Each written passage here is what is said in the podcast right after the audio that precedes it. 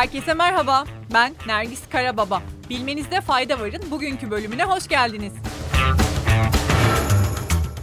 Mark Zuckerberg, Meta'nın Metaverse'de sanal ürünler satma denemelerine başlayacağını söyledi. Zuckerberg, yaratıcıların Horizon Worlds'te geliştirdiği sanal ürünler ve deneyimleri satmasına izin verecek yeni araçları test ettiklerini dile getirdi ve şu açıklamayı yaptı. Bu dünyanın içinde sanal ürünler ve itemler satma ve yine bu dünya içinde bir şeylere erişebilme kabiliyeti e-ticaret denkleminin yepyeni bir parçası. Son aylarda şirketler ve bireyler sanattan emlağa kadar çok geniş bir yelpazede her şeyi Decentraland ve The Sandbox gibi platformlardaki sanal dünyalarda satın alır hale geldi. Görünüşe göre Zuckerberg aynısını Horizon World için istiyor. Peki Horizon Worlds ne? Horizon Worlds, insanların sanal dünyalar yaratıp bunları keşfetmesini sağlayan online bir video oyunu ve ücretsiz bir sanal gerçeklik aslında. Meta, bu oyunu Oculus VR headset içinde şimdilik yalnızca ABD ve Kanada'da piyasaya sürdü. Dünya çapında ne zaman piyasaya sürüleceği ise henüz bilinmiyor. Lityum iyon bataryalar düşük karbon salınımı geleceğimiz için hayati bir öneme sahip. Ancak bunları üretmek için çok fazla enerji gerekiyor. Bilhassa metallerin madenciliği ve rafinasyonu sırasında. ABD Enerji Bakanlığı ise lityum batarya piyasasının önümüzdeki 10 sene içinde tam 10 katına çıkacağı tahmininde bulundu ve bu bataryaların elektrikli araçlardan güneş ve rüzgar gibi yenilenebilir enerji kaynaklarına kadar her şeyde gerekli olacağını söyledi. Birçok şirket geri dönüşüm yaparken bu alanda irili dönüşüm yapan bir şirket var. O da Essence Elements.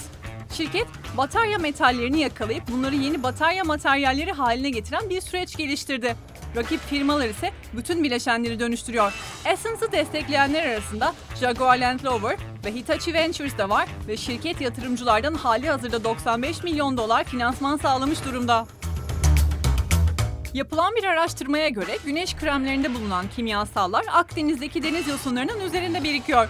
Çalışmayı yürüten bilim insanları Posidonia oceanii olarak bilinen ve Mallorca kıyılarında bulunan bir deniz yosunu türünde ultraviyole filtreleri keşfetti.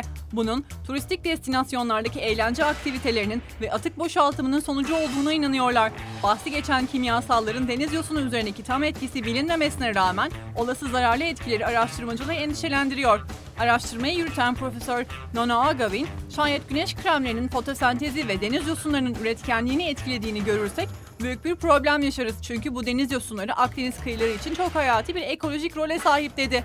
Umarım korkulan olmaz. Şimdi sırada ilginç bir haberimiz var. Yürümenin en sağlıklı yolu nedir biliyor musunuz? Hayır mı? O halde Yürümenin 52 Yolu isimli kitabın yazarı Annabel Streets'in bu konuda bize söyleyeceklerine kulak verelim. Kendisi mental ve fiziksel sağlığımız için en iyi yürüme ortamının şelale kenarı olduğunu söylüyor. Bunun sebebi ise havadaki negatif iyonlar. Negatif iyonlar su bir yere çarpınca ortaya çıkıyor. Bir parka da gitseniz yine bir çeşmenin yanından yürüyün diyen yazar, eğer güzel bir gece uykusu çekmediyseniz uyandıktan sonra en fazla bir saat içinde en az 10 dakika yürümenin iyi olacağını da söylüyor. Yine çam ormanında yürümek insanlar üzerinde uyku ilacı etkisi yaptığı için öneriliyor.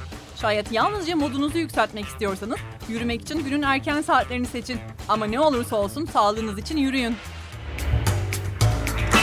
Bugünlük bu kadar. Yarın görüşmek üzere. Hoşçakalın.